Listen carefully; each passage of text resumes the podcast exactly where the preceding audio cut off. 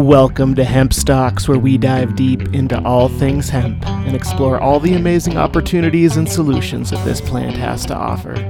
We're going to look beyond just the medicinal healing properties of CBD, because hemp is so much more than just medicine.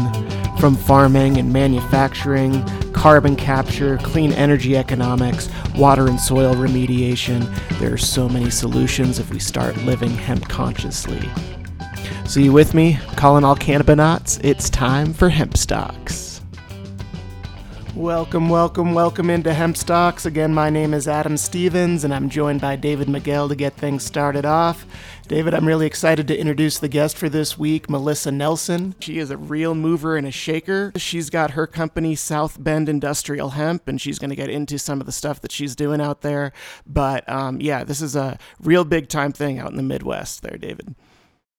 Uh yeah, I think Melissa is really her story is really amazing and her ability to really connect with what they are doing at her farm and they're processing um, her ability to translate that to other farmers and really start to bring them into the fold and help them undersee the the building of the supply chain. She is a real as you said mover and shaker with helping us get the US supply chain going um, where hemp is concerned. So I'm really interested to hear uh, what she had to say.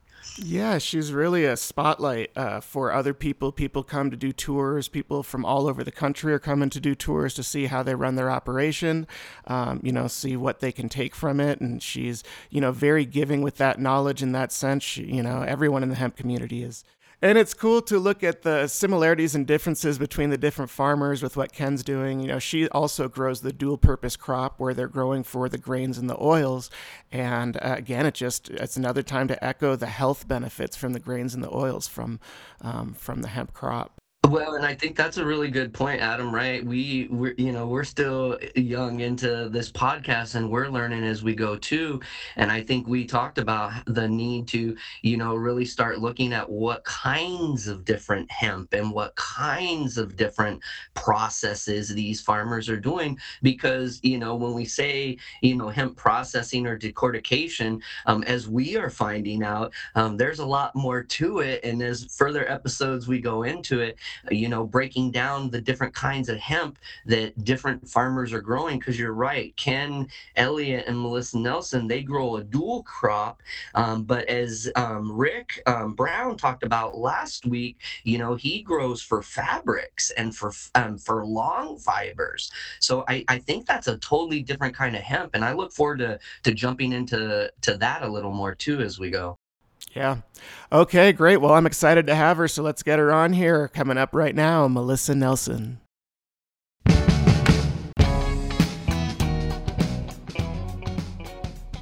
All right, welcome back. Again, my name is Adam Stevens. I'm super excited to introduce this week's guest. I got Melissa Nelson here out in Kansas. They're doing some amazing things. They have a family company, South Bend Industrial Hemp, where they're right on the cutting edge of the fiber supply chain. I'm really excited to learn some stuff from you. So, uh, Melissa, uh, welcome to Hemp Stalks. How are you doing today? I'm good. How are you? Thanks for having me.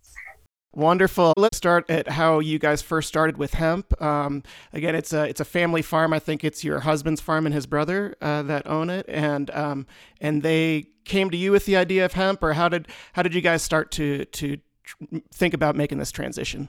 Yeah, so the short story of it is, is I'm a crop research scientist. Um, I work with all sorts of different types of crops. I'm in the developmental stages, so before it goes to the EPA, um, different varieties, genetic testing, um, residue, safety levels, all that.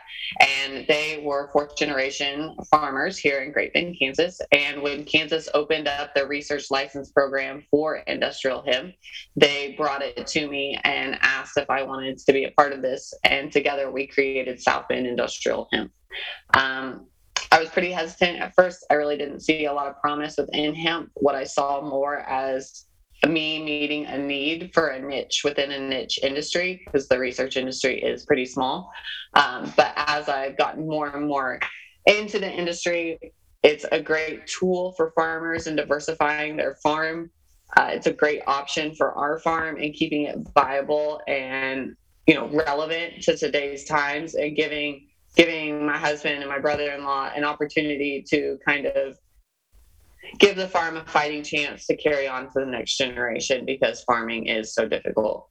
Yeah, absolutely. And so, even though CBD was the craze when you guys were making this transition, fiber was always kind of what you planned on doing.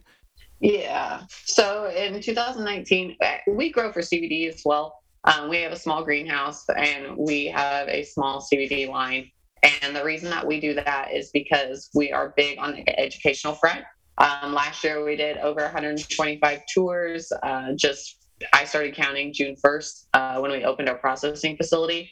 Um, so we did 127 tours the second half of the year last year. And when you get people out there and they see the CBD plants and how they're grown, and then they we bust them down to the fiber field, it is just a jaw-dropping experience. And then they understand that this is so different and should be treated so differently.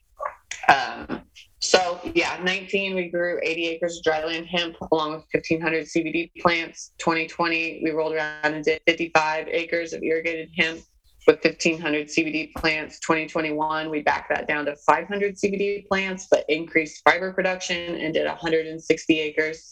And then this year we're looking to do around 360 acres of fiber and grain, and we'll do about 200 CBD plants.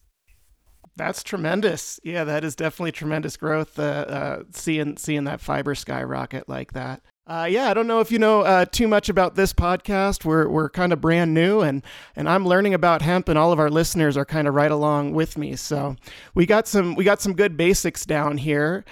If we take THC out of it, we're just looking at the hemp clearly. But I see kind of three main markets. Uh, you have the oil market that can be uh, used for grains and for you know human consumption. Then you have the CBD, and then you have the fiber. Is that about right? Yeah, yeah, flour, fiber, grain. And the oils in the grain can kind of be dual cropped with the fiber, but the CBD is grown in a completely separate process, right? Correct. Different types of plants, different types of growing methods, just a completely different type of growing system. Right. And the CBD market went crazy in 2019 uh, right? But now uh, fiber is starting to pick up a lot of momentum. You would say, is that right? I would say the CBD went crazy and crashed in 2019. Um, yes, fiber continues to pick up steam. We've always been very big into fiber. We're large scale commercial farmers, and so we saw that as a viable option uh, for large scale farming and for the type of equipment that we already incorporate on a day to day basis with our other commercial commodity crops. And so it's nice to see the industry starting to pick up steam uh, in the direction that we were already headed. So you're doing a lot of education. Um, it sounds like you people are coming from all over the all over the country to to kind of see how you guys are doing it, and then also what you're doing, right? I kind of want to talk about the stigma a little bit. Um, uh, just kind of around hemp in general. And it is so kind of silly because the legal definition of hemp is that there's less than 0.3% of THC in it. But uh, when I told my dad I was doing this podcast, for example, even though it's got hemp in the name, he just assumed I was talking about THC. And he was like, you know, I'm, I'm not going to get behind this. And so uh, as far as just the stigma part of it, do you feel like like that's changing, and do you think that CBD has helped at all, um, or do you think that once people really hear about fiber, then the stigma will really start to change? I think education is extremely critical. You have to remember, like I'm 31, and hemp or marijuana has never been legal in my lifetime. But think about your grandpa you know back when they grew it for world war one and hemp for victory was a huge campaign like farmers used to have to grow hemp to meet the war needs. And so in our lifetime it's always had this negative stigma to it. Um, and then it got grouped in as a class one uh, drug along with marijuana. And so it's really been an uphill battle since then I think the with the more education and the more benefits that continue to come out, the easier it's get getting to be a part of that conversation. Uh, just as an example, in our community, we have 16,000 people. We're a, a, larger rural community in in central Kansas. Um, when we first started, people laughed at us, and then but they watched us. You know, they they paid attention. Um, we were always very transparent with law enforcement. You know, we asked them like, please come out anytime. Uh, our licenses are all in order. If you see someone in our field that is not us, you know, that's a small town community. So that's kind of the perks of that. But it was like, if you see someone in the field that isn't us, feel free to stop because they're probably not supposed to be there. Um, we just were very transparent. Um, we went to the bank, the local bank, and they allowed us to open a bank account for our CBD line. You've heard so many CBD stories of accounts getting frozen because of him. Um, we had to jump through a little extra hoops, but because we've been banking there for decades, they they knew they knew who we were and they were willing to jump through those hoops with us. And so we continue to gain great community support and in turn great state support. Um, Kansas continues to rally around with what we're trying to build. So I'm very active on Education Train because I really think that it makes a difference uh, in educating, like your dad, you know, what he was doing. And, you know, even as simple as my parents, when we were in this several years before they really understood what we were trying to accomplish. But yes, as it becomes more mainstream, I believe the fiber and as the FDA brings out regulations for the CBD, it is going to be more mainstream and not so stigmatized. Yeah. Okay. Yeah. Good. Um, so before we get into the supply chain, I want to throw another kind of um, uh, idea at you. What you you're a researcher, so do you look at um, carbon capture at all, or ways that we can um, kind of measure the amount of carbon capture by acre of hemp plant, for example? There's an idea where we could potentially create a carbon market um, where farmers could be paid just for the carbon sequestration. Yeah, so it's bigger than an idea. Actually, Great Bend Co-op was one of the largest payout um, programs in the United States, with over six hundred eighty-five thousand dollars being paid to farmers for carbon credits.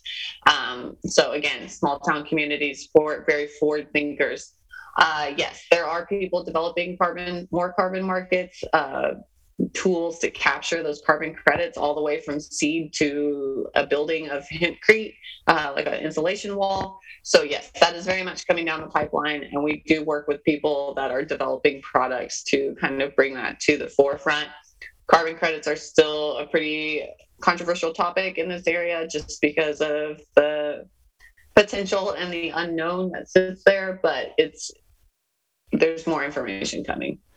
Yeah, I if there could just be a network for people that care about the environment um, and see hemp as a way to capture carbon, but they live in New York City and they have no no other way to help but to give money by buying these carbon credits that could then go to support the farmer directly, and it just seems like it could be another revenue stream but that's the problem right now is it's not going to the farmer directly it's going in through programs. So you know for example the program pays the farmer nine dollars and then they turn around and sell it to microsoft or you know some some global corporation that can't meet their carbon um, guidelines that they're supposed to follow. And the middleman is selling it for 50 60 70 dollars a credit. So why is the farmer getting a minuscule percentage of what that carbon's actually worth Right. Definitely. Okay. Well, sounds like it's people are working on it. It's getting there, but it's definitely not not in the way that um, you know. There's not a direct connection right now between you know someone who wants to give d- directly to a farmer, and so um, hopefully it'll get there, though. Right. So um, so yeah. So let's kind of talk about supply chain because I feel like. Um, you, you're right at the forefront, and it is these kind of regionalized areas because of transportation costs. You have to kind of work with farmers in your area. But I spoke with uh, Ken Elliott, is an IND hemp uh, up in Montana, and it, he's doing something similar. Uh, right. So you uh, you work with other farmers that can grow hemp that you can that will then come to you for the processing and decortication. Correct. And then you ha- prep that for sale to your to your customers. Correct. So we run, yeah, we run a FiberTrack 660 decorticator from Formation Ag out of Monte Vista, Colorado. Uh, when we started looking at decorticators, it was to meet a need. We never had a vision of being processors within the industry, but we were growing for fiber and we had our buyer back out. And we were really at a tipping point where it was either we needed to get out of the industry because no processors were coming online in our area, or we needed to find the solution to our own problem. And so we decided to be that solution and create that processing facility. And the reason we did is because we were experiencing such success with our grow. We had farmers coming to us saying, We would love to grow if we knew a place to take it. And we had manufacturers reaching out to us saying, where are you taking us to get it processed? We'll buy it. We want to buy it. And so it was like, okay, we'll we'll just put a leap of faith out there, put the down payment on the decorticator, and then we've just been figuring it out as we went. So yeah, yeah. So you're preparing for, you know, for this industry to scale, right? And so um, I'm trying to get an idea of kind of where the bottlenecks are with it now, or if it's just a matter of getting demand up um, high enough. And um, and primarily, this is being made for hurd, right? Which is then being made for for more kind of building products, right? Yeah, I mean, our fiber can be sold. It's for non non textile grade fiber, because um, textile grade fiber is grown completely different, harvested at a different time, harvested a different way. Like it's just a whole different process. And so we chase the non-woven market as well as hurd are two different sizes of hurd. So, but do you feel that the demand is there? The demand is increasing, volume volume is the problem, not demand. Uh, I mean, for right now, we're 20 weeks out on our next hurd order on what a new order coming in. You know, I can't I can't send out a truckload for 20 weeks because that's how many people we have waiting in line. Um, fiber, we have less of a demand there, but it's getting there. Um, we're doing a lot of verification samples. So they want 300, 600 pounds at a time. They're running it through their machine, making adjustments, calling us back, and then just kind of that cycle over and over again. Um, and then our fines, which is really great for like Spraycrete or uh, soil amendments, etc. Um, that market continues to grow, but it's it's just a slower market to develop than the hempcrete market that's currently out there. Bioplastics is huge. The paper industry is huge. Um, loss control material in the oil fields are huge. It, it, right now, it's a volume thing. And so, do you have and, and you have customers in all those industries that you supply to? Yes. Yeah, that's fabulous. And um, and so, how many how many different farmers do you work with in your kind of network of, of farms? How many different types of farmers? Uh, yeah, just or I mean, uh, is it all in Kansas or how far kind of out and like what? I'm just trying to get an idea of like the the volume. Yeah, closest closer the better. Um, but we do have growers in Nebraska. Um, we've had growers in Missouri, Oklahoma, Um, because um, you know we're four hours away from Oklahoma City, four hours away from Lincoln. So you know you can hit several states with where we're located within the state. You know, we've had Colorado growers deliver their bales here. There's just been different. Right now, we're willing to work with farmers, or we're always willing to work with farmers. But for example, we had some growers that were kind of outside of our ideal region. And so, since we own a trucking company as well, we use them as a backhaul. So it helped them if they were willing to sit on their bales, we could get loads out their area, pick up their bales on the way home, which helped with their freight costs. She's got to be a little ingenuitive. That's that's all you need. Got it. Okay. Yeah, that's fabulous. So you probably have a lot of relationships with farmers just from your your field science, right? Your crop science.